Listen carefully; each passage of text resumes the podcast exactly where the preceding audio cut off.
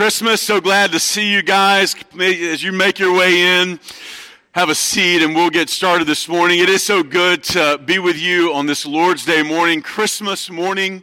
I'm so thrilled that you guys have made it a point to be able to worship with us this morning. If you're visiting with us this morning, family in town, we're so glad that you're here as, as we celebrate together on this Lord's Day. Let me do this. Let me pray for us, um, and then we'll get started this morning. Uh, Alex will come and lead us in singing, O come, O come, Emmanuel, lighting the Advent candle, hearing from the Word of God this morning on this Merry Christmas Day. Let's pray together. Father, we thank you so much for this day. Um, God, we thank you for what it is that we celebrate, for the reasons that we have to celebrate. God, we thank you that uh, the coming of Christ, Father, means that our sin has been dealt with. Father, our sin has been nailed to the cross of the Lord Jesus Christ. And Father, we have life because of Christ this morning. Thank you, O God, for this church. Thank you for these people gathered on this Christmas morning to worship, to celebrate. Father, I pray that for these moments together, oh God, that we would be able to focus our hearts, our minds, our attention, oh God, upon you, that you would be praised, honored, and adored. And it's through Christ that we pray these things. Amen. Amen. Church family, let's stand together as we sing this morning.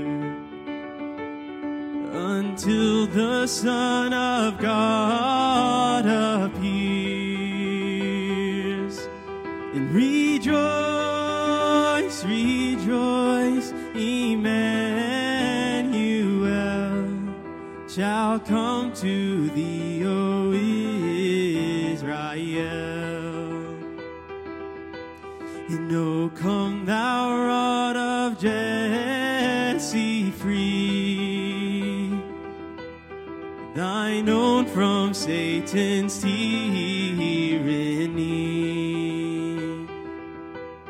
From depths of hell thy people save, and give them victory o'er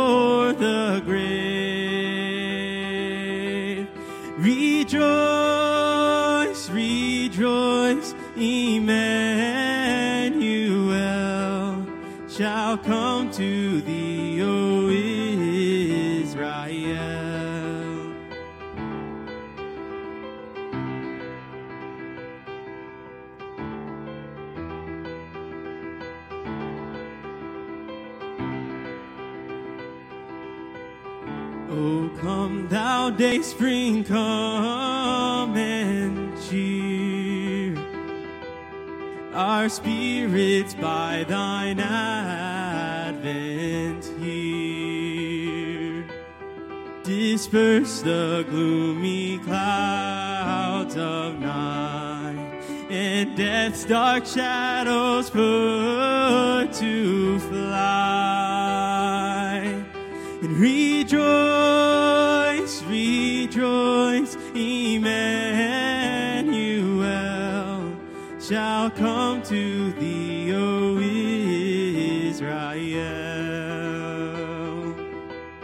Rejoice, rejoice, Emmanuel shall come to thee, O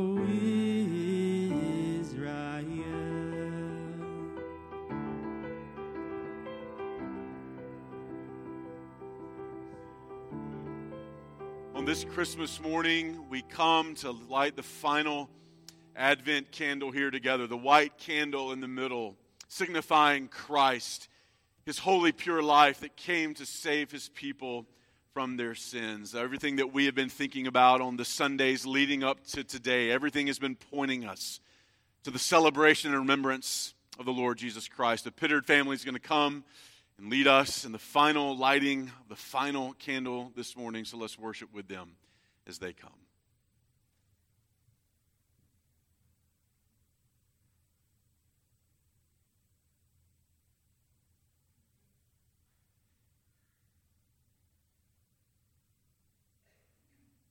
This thing on? Today, on this final day of Advent, we focus our attention on Jesus, who is the fulfillment of God's hope, peace, joy, and love to the world. As we worship on this Christmas morning, may we glory in our Savior who came to save his people from their sins and who will one day return to take his people to be with him in his eternal kingdom. Isaiah 7:14 Therefore the Lord himself will give you a sign behold a virgin will be with child and bear a son and she will call his name Emmanuel Galatians 4 4 through 7. When the fullness of time had come, God sent forth his Son, born of woman, born under the law, redeemed to redeem those who were under the law, so that we might receive adoption as sons. And because you are sons, God has sent the Spirit of his Son into our hearts, crying, Abba, Father. So you are no longer a slave, but a son, and if a son, then an heir through God. Luke 2 25 through 35. And there was a man in Jerusalem whose name was Simeon. And this man was righteous and devout, looking forward to the consolation of Israel. And the Holy Spirit was upon him. And it had been revealed to him by the Holy Spirit that he would not see death before he had seen the Lord's Christ. And he came by the Spirit into the temple. And when the parents brought in the child Jesus to carry out for him the custom of the law, then he took him in his arms and blessed God and said, Now, Lord, you are letting your bondservant depart in peace, according to your word. For my eyes have seen your salvation, which you have prepared in the presence of all the peoples, a light for revelation to, for the Gentiles, and the glory of your people Israel. And his father and mother were amazed at the things which were being said about him. And Simeon blessed them and said to his mother Mary, Behold, this child is appointed for the fall and rise of many in Israel, and as a sign to be opposed, and a sword will pierce your own soul, to the end that thoughts from many hearts may be revealed. Revelation 19 11 through 16. And I saw heaven opened, and behold, a white horse. And he who sat on it is called Faithful and True. In righteousness he judges and wages war. His eyes are a flame of fire, and on his head are many crowns. And he has a name written on him which no one knows except himself. He is clothed with a robe dipped in blood, and his name is called the Word of God. And the armies which are in heaven, clothed in fine linen, white and clean, were following him on white horses. From his mouth comes a sharp sword, so that with it he may strike down the nations, and he will rule them with a rod of iron. And he treads on the winepress of the fierce wrath of God the Almighty. And on his robe and on his thigh he has a name written King of Kings and Lord of Lords.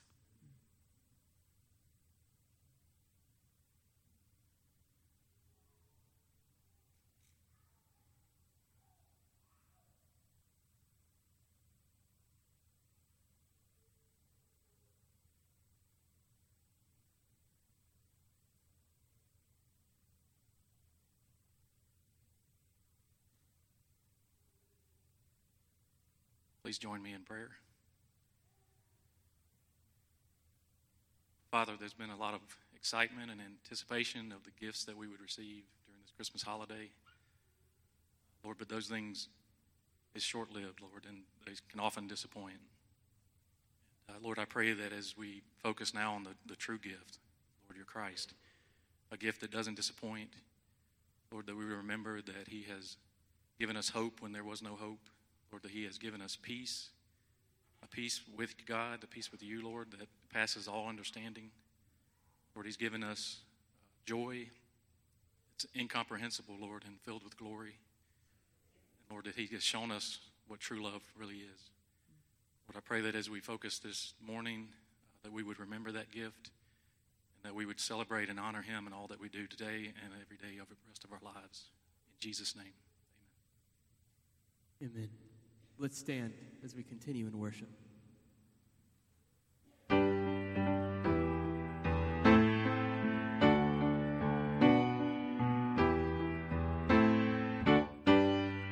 Come, thou long expected Jesus, born to set thy people free from our fears and sins.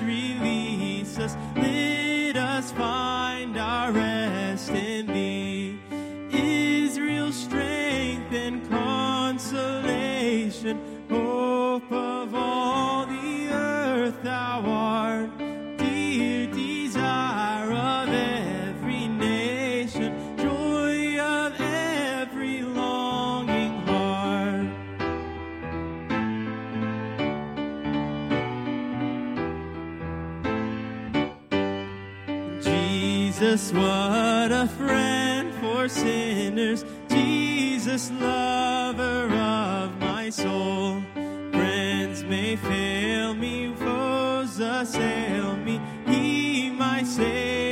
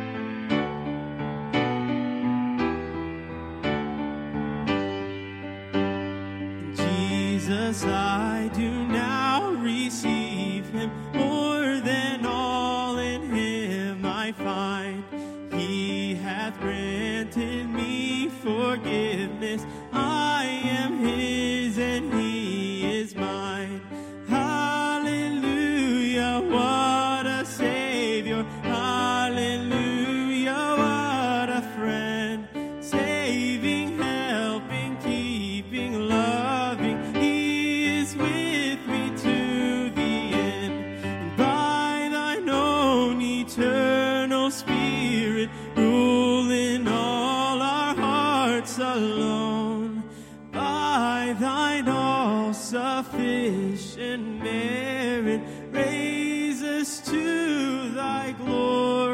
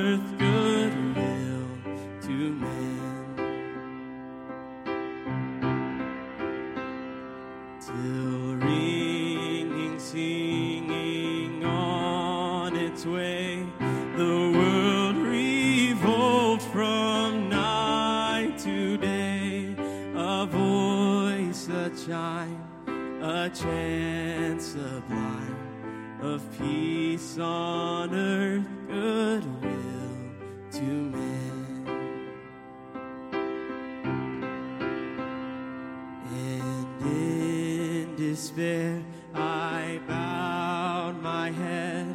There is no peace on earth, I said, for hate is strong and mocks the song of peace on earth, goodwill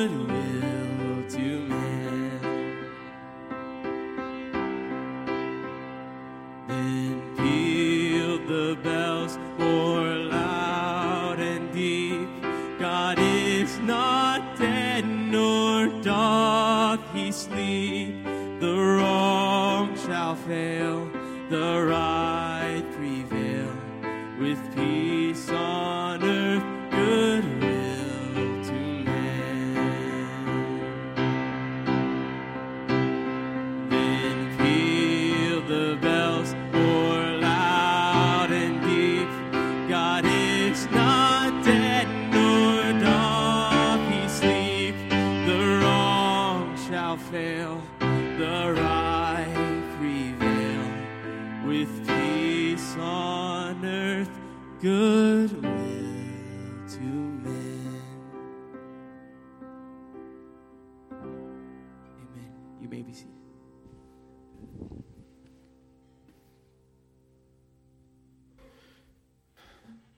morning.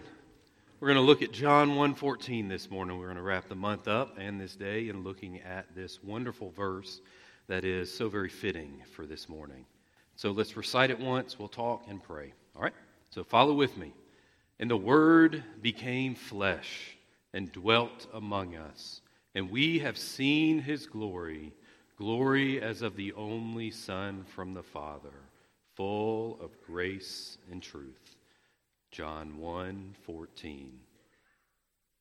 The Son of God has come and taken flesh. So Christmas is the incarnation, that God Himself would become one of us. He would become just like you and just like me. It's unlike anything else in this world, that God Himself would come into our darkness, would shine light and life in order to redeem and to make right what we have wronged. What a reason to rejoice and to celebrate that Christ has come. God has come into the world to fix sin and death. And that we get to be a part of that, the recipients of it by His grace, but also get to watch as He brings all things underneath the feet of God for eternity. Let's pray. Father God, I thank you. Thank you that you took flesh and dwelt among us, the only Son, the begotten, first begotten, only Son of God, who would come and be like us.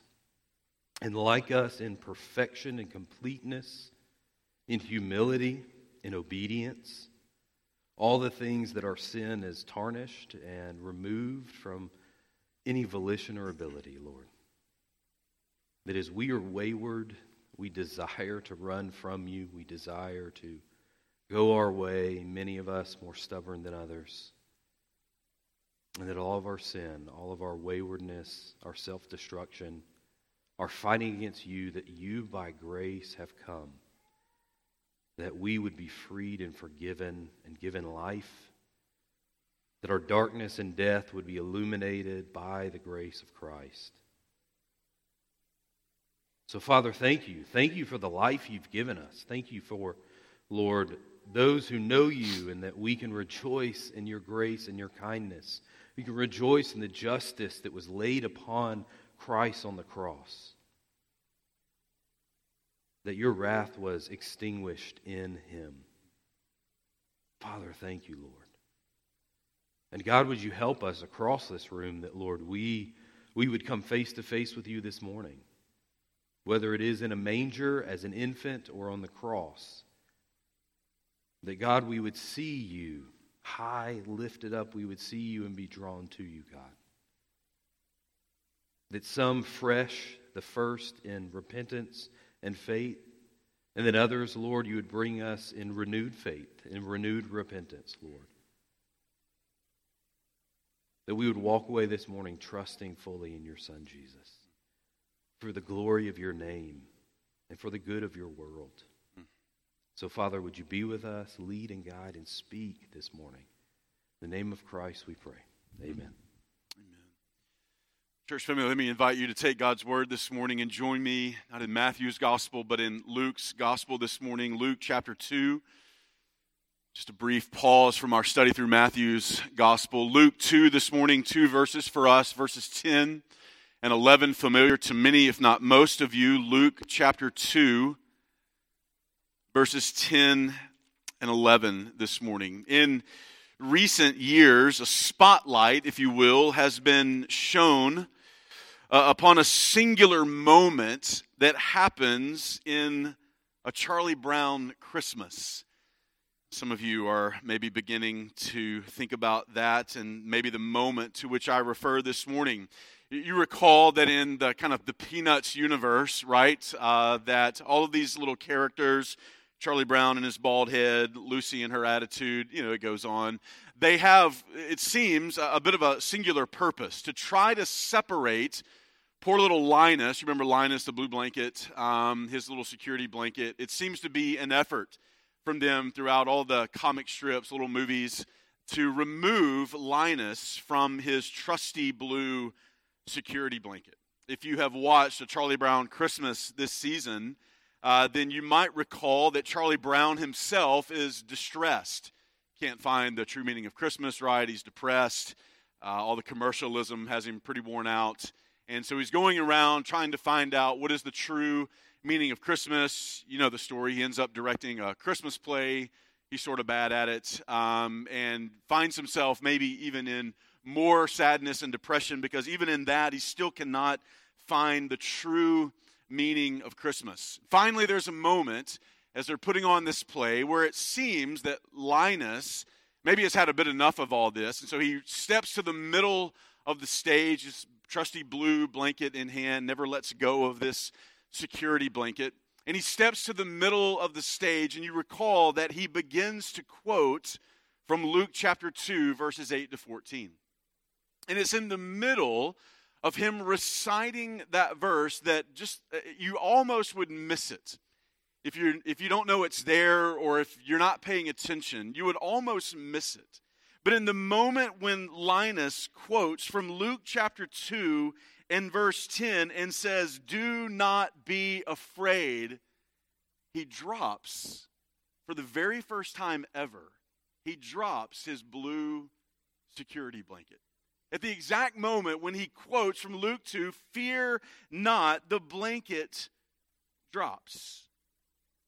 It's an interesting moment. Woven into that by the creator of the Peanuts, Charles Schulz, who himself was an avowed believer, a Christian. And it's not this morning that we need a Christmas cartoon to teach us what Scripture explicitly says, but it is a fascinating example of how the birth of Jesus Christ it reverberates throughout all of the world. It reverberates and echoes into every little corner of culture all throughout history to clearly proclaim God is with us, therefore fear is dead.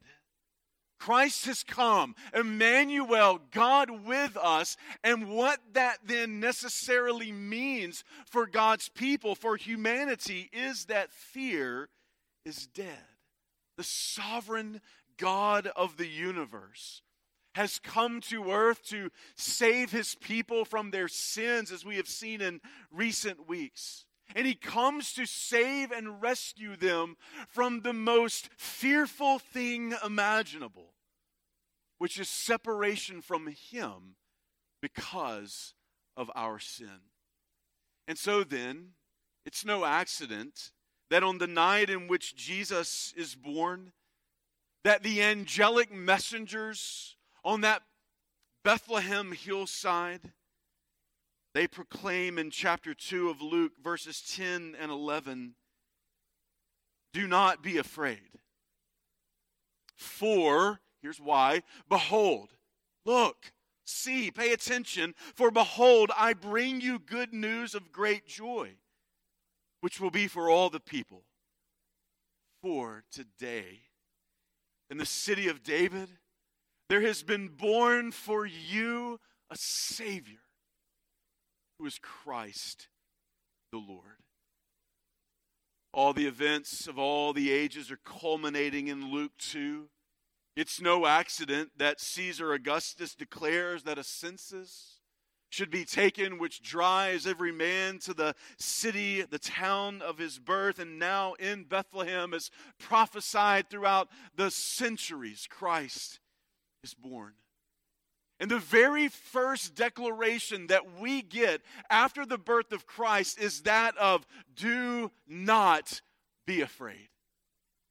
For there's been born for you, the city of David, a Savior who is Christ the Lord. These verses are so familiar to us, I think, but let's let them hit us fresh and new for just a moment together this morning. And let me draw out two truths for us from verses 10 and 11. The first one in verse 10, second in verse 11. So here's our first truth in verse 10 that Christmas means God is with us and fear is dead. Christmas means this morning means, this celebration means, all the lights, all the candles, all the songs, it means that God is with us and fear is dead. Verse 10 verse 9, sorry. And an angel of the Lord suddenly stood before them. The glory of the Lord shone around them, and they were terribly frightened. You get the scene, right? Shepherds, pretty normal night. They've done this a thousand times probably in their lives. Just out, normal night, watching over the flocks. Just an attentive ear to make sure that there's no predator that would come in the routine. Done it a lot before. But this night, something is very different because the glory of the Lord shines around them. And they are terribly, terribly frightened. And we may think it's just a little light, angels. Uh, what's the big deal? You've seen some maybe strange things out here before. Why is this the thing that now all of a sudden has you terribly frightened? There can be in the Greek language no more stronger word for being terribly afraid than this. They are shook to their very core, their insides are quaking at what is taking place. And lest we think, what's the big deal? It's just a little light. Remember that in Isaiah 6, when Isaiah saw the glory of the Lord filling the temple, what did he think? I'm a dead man. I'm undone because I'm a man of unclean lips and I live among a people of unclean lips. I've seen the Lord of hosts. Woe is me. That same glory of God now illuminates the heavens, and indeed they are terribly frightened. But, verse 10, but the angel of the Lord, the messenger of the Lord said to them, Do not be afraid. Do not be afraid. It's actually a command. This isn't a mere suggestion. It's actually a, a present imperative in the Greek. Right here, right now. Hey, stop being afraid. No more fear. No more. Do not be afraid. Is God being indifferent in verse 10 to their plight? Is God being cold hearted toward these simple shepherds out in the field and, and, and they're, they're being illuminated now by the glory of God. And the messenger comes and the message from God is, hey, cut it out. Stop being afraid. Is God somehow indifferent or heartless to the plight of these shepherds? No. And in fact, beloved, it's just the opposite. For in that command, do not be afraid is actually it's actually a message of mercy. It's a message of grace and kindness and mercy from God that says to these quaking shepherds, no more. Afraid, no more. It's a message of mercy. What do I mean by that? In our sinful, unredeemed state, we can only live in perpetual fear.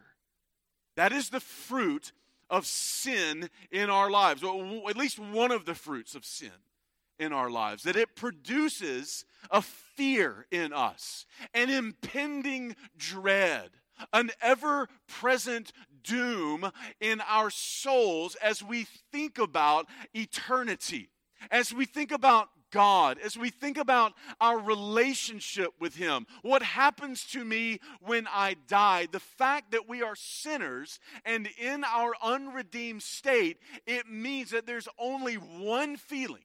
It'll never be peace. It'll never be calm. It'll never be assurance. It can only be fear. We have broken God's law. We have broken every aspect of God's law. We are in our sin worse than we think we are. We are more guilty and condemned than we can imagine. We are under the curse, guilty before the righteous judge of the universe. And so then we know and we can only know fear. Think about Romans chapter 8 and verse 15 and that great passage that's reminding us now that we have been born again, here's what is true of us.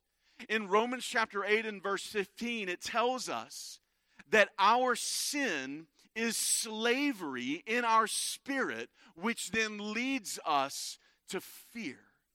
This is why he says to them, Because you are in Christ, you have not received a spirit of slavery leading to fear again. Hebrews chapter 2, verse 15, another place that reminds us that Jesus came to deliver those who, through fear of death, were subject to slavery all their lives. In our sinful, unredeemed state, there is only one natural response to the glory of God. And that is what Isaiah said in Isaiah 6. It's what the shepherds are demonstrating in Luke 2. It is a cowering away, quaking in our very soul before a holy, righteous, sovereign judge of the universe.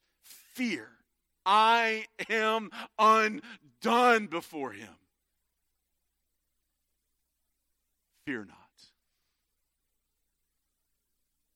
Fear not. Stop being afraid. No more quaking. No more cowering. Fear not. I, I don't think that we would have been surprised if Scripture had recorded the shepherds saying something like this Fear not. What? Fear not? What do you mean, fear not? That, that's all we've ever known. Fear not. Telling a sinner to fear not is like telling the sun to not rise in the east. It just cannot happen, for there is always an impending dread and fear upon the sinner's heart. And yet, this is the Word of God. Why? Why no more fear? Do not be afraid, for word is not insignificant because it now points you to the reason that God gives us to fear not. So, for, look, behold, pay attention, see this, hear this. I bring you good news of great joy which will be for all the people. Good news, gospel news. The angel's preaching in this moment, the angel is evangelizing in this moment. I bring you the news of the gospel of the Lord Jesus Christ. The good news, the glorious news, the better news that Jesus has come to save his people from their sins. And that news is a joyous reality that utterly destroys fear in our hearts.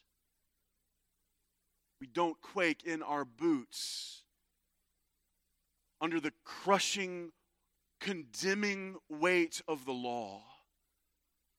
There is now good news into this darkness. There is light there is hope, joy, peace. There is Christ. Fear not.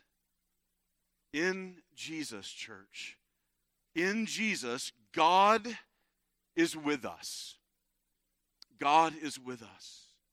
And his nearness to us, the fact that he comes to earth, that he gets close to us, born in a manger, dwells among his people. John says we touched him. The fact that God is with us is the antidote to fear. And I want you to think with me about all the promises in, in the Old Testament. Think about all these commands of God, all these promises where God's people are called to trust in the nearness of God in the midst of their trouble. Just a few places. Joshua chapter 1, verse 9. Have I not commanded you? Be strong and courageous. Do not tremble or be dismayed, for the Lord your God is with you wherever you go. Deuteronomy chapter 20 and verse 1. When you go out to battle against your enemies and see horses and chariots and people more numerous than you, do not be afraid of them. For the Lord your God, who brought you up from the land of Egypt, is with you. Psalm chapter 23, verse 4. Even though I walk through the valley of the shadow of death, I fear no evil. Why? For you are with me. Isaiah chapter 41 and verse 10 Do not fear, for I am with you. Do not be anxious, do not look anxiously about you, for I am your God. Over and over and over again throughout God's word, the command comes Fear not. Why? For I am with you. I am near to you. I am close to you in your time of trouble. And now, in the birth of Emmanuel, God with us all the promises. I'm with you, with you. Do not fear. I'm with you. They come to pass in the person and work of the Lord Jesus Christ. Do not fear because Emmanuel has come and fear and condemnation are dead. This message, this good news, in verse 10 is good news of fear's demise. For whom? For all the people. The gospel comes to the shepherds. The gospel comes to the people of Israel. The gospel comes and extends into every corner of the world, into every tribe, every tongue, every people, every nation, every sanctuary, every pew, the gospel comes and it says this If there is fear in your heart this morning about your relationship with God, where you stand with Him, what happens to you when you die, only Christ. Only Christ can assuage that fear and bring you tidings of comfort and joy. Only Christ can do that. For it is Christ alone and the news of his coming that kills fear in us. So if you're not in Christ this morning, you, you might be opening presents and singing songs and maybe even feeling good about life. But if you're not in Christ, if you haven't turned from your sins and trusted in Him by faith to save you, then you still live under the crushing weight of guilt and fear. No, friend, I plead with you to come to Christ this day. Do not delay. You're not promised an hour, you're not promised tomorrow, you're not promised 2023. Do not wait. For today, there has been born for you. And today is the day of your salvation. Church, if you are in Christ this morning, you have no fear. Fear is dead. It has been removed from you, and there is no longer a spirit of slavery leading to fear again, O church. All praise and honor and glory to his name. J.C. Ryle, great Anglican bishop, once said this The spiritual darkness which had covered the earth for 4,000 years was about to be rolled away. The way to pardon and peace with God was about to be thrown open to all mankind. The head of Satan was about to be bruised. Liberty was about to be proclaimed to the captives and recovering of sight to the blind.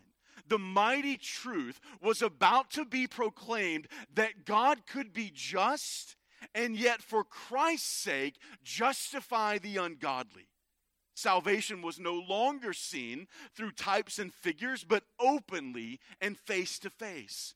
The knowledge of God was no longer to be confined to the Jews, but to be offered to the whole Gentile world. The days of heathenism were numbered. The first stone of God's kingdom was about to be set up. If this was not good tidings, there never were tidings that deserve the name. I bring you good tidings of great joy. God has come and fear is dead. But then, secondly, in verse 11, second truth regarding Christmas is that Christmas means sovereign God has come to us and we are saved. Very similar themes. Christmas means that sovereign God has come to us and we are saved. So, verse 10 I bring you good, no, good news of great joy, which will be for all the people. Okay, what is the good news of great joy for all the people? For, verse 11, here it is. For today, in the city of David, there has been born for you Savior who is Christ the Lord. Jesus has come the incarnation has occurred. Wonder of all wonders, mystery of all mysteries, beauty of all beauties, the pre existent, eternal Word of God is here. God in flesh, church. How? How? God in flesh, Emmanuel, swaddled in a manger.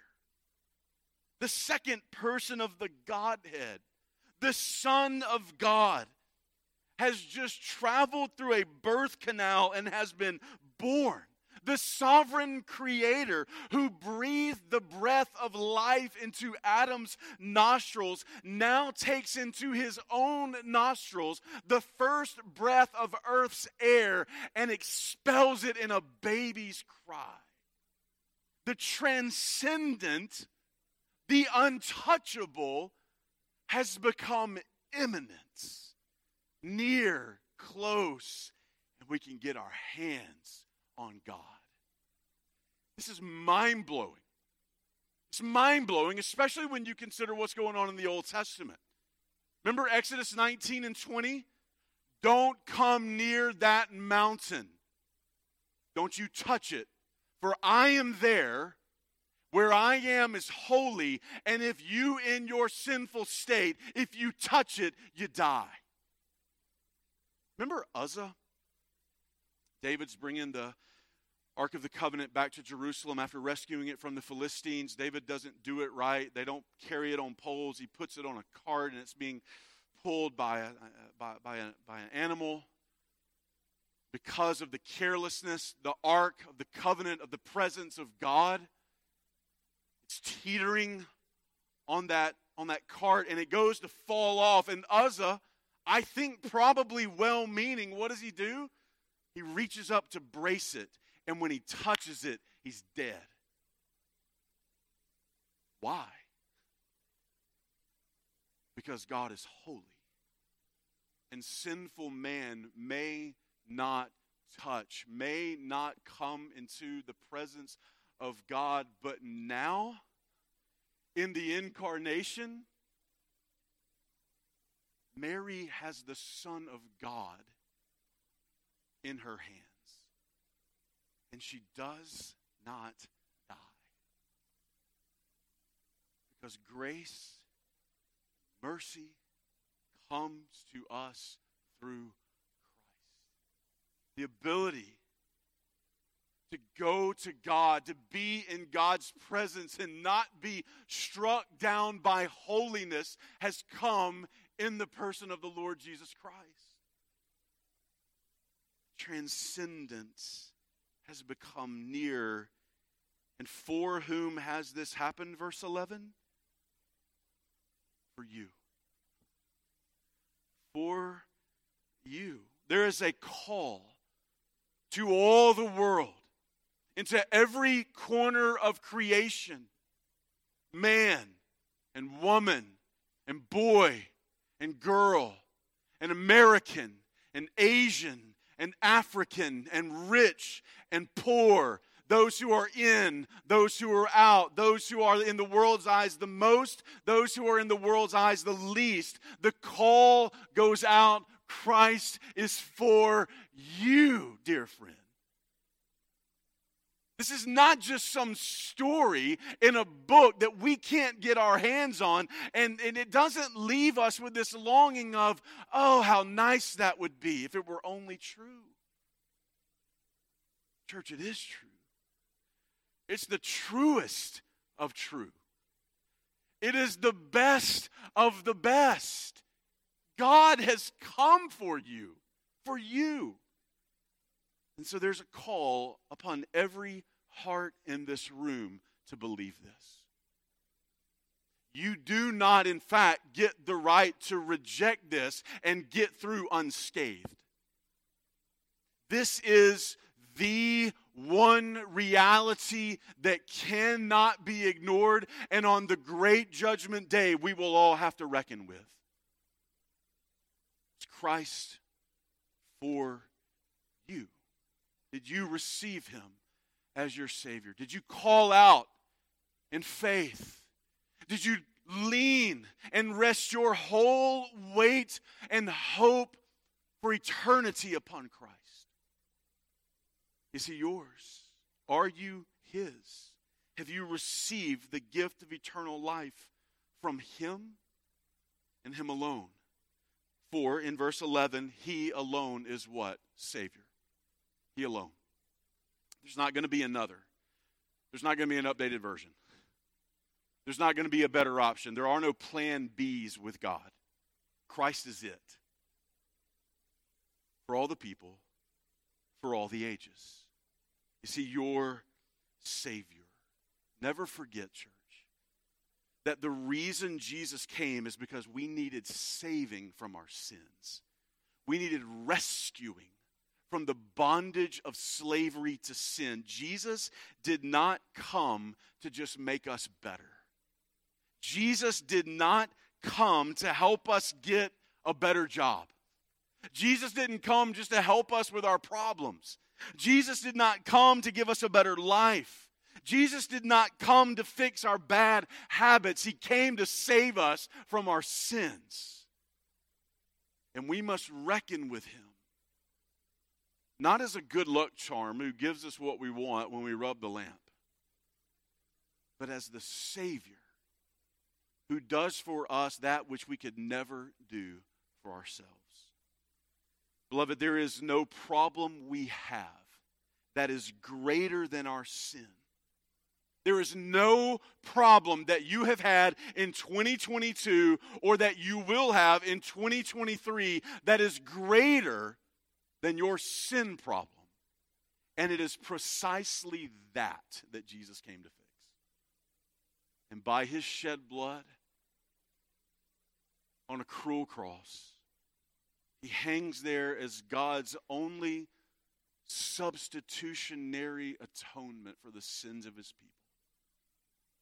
Do you know Christ is Savior? He is Christ. He is the King, the Messiah, the fulfillment of all the messianic hopes. We've seen this in recent weeks in Matthew's Gospel. He is the Lord at the end of verse 11. Again, another theme throughout Matthew's early chapters. All authority is His, all rule and reign is His, all right is His. There's been a couple of emphases this morning in the Advent readings, and one of the songs that we have sung together this morning. The emphasis on Christ as a returning King. He's not done. His rule and reign wasn't for, for just a, a moment in biblical history and now that's over and done with. Remember, it's an eternal kingdom. And so one day the Lord Jesus Christ is coming again. All rule is His, all reign, all authority, all power, all right is His. We must come to Him for the good and sovereign Lord that He is. Church, on this Christmas morning, the God of the universe has come, and by his coming we are saved. The God of the universe has come, and by his coming, fear is dead. Nobody ever really sits around quaking in their boots on Christmas morning, do they? This morning, when you got up and kids were opening presents and you were doing everything that you were doing, or later on in, in your festivities this afternoon and evening, I don't think that you're going to be sitting around just quaking in fear, huddled up in the corner somewhere. I think it's going to be a very open, a very vibrant, a very robust celebration, and rightly so. I hope you have already gotten after it today, and I hope you get after it still tonight. Celebrate. And when the moment hits you, I'm not quaking in my boots in this moment. Remember why that is. Because God came for you church. He came for you. What that means for you is that fear is dead, it's gone, it's defeated, it's over. If you don't know Christ today, come to Him. Don't leave this building before you talk to me, before you talk to somebody here who will give you answers to your questions about how you can be right with God. There's nothing you have done today or will do today that is more important than this reality. Let's pray together this morning.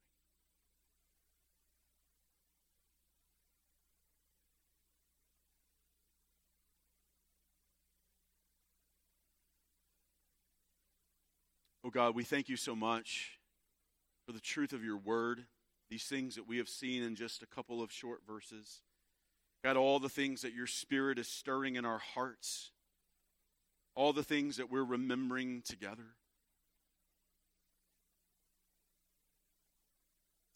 God, we thank you so much for the good news of the Lord Jesus Christ. Oh God, for the gospel reality that Christ has come and fear is dead. The sovereign God of the universe has come and we are saved. Father, maybe we haven't even spent a lot of time this holiday season thinking about the absence of fear in our lives. But it's one of the very first things that are being addressed into the heart of man after the birth of Jesus. This command to fear not. And Father, you have commanded this, and then you have so graciously and mercifully provided the means by which we can actually fear not. No, God, that is in the baby in the manger in Bethlehem. It is in the child who would grow up and live a sinless life, go to the cross, as a man and die a substitutionary death for the sins of his people. Oh God, fix our eyes on Jesus this day, for he is the author and perfecter of our faith. May there be great joy within our hearts. Father, I pray that if there's one in the room that does not know Christ as Savior today, you would sweetly, gently, graciously, oh God, draw them to yourself. Help them to behold the beauty of Christ and to be found in Him. All praise, all honor, all glory is to your great name, who you are and what you've done in giving us your Son. And we pray this in His name. Amen. Amen. Church, we're going to you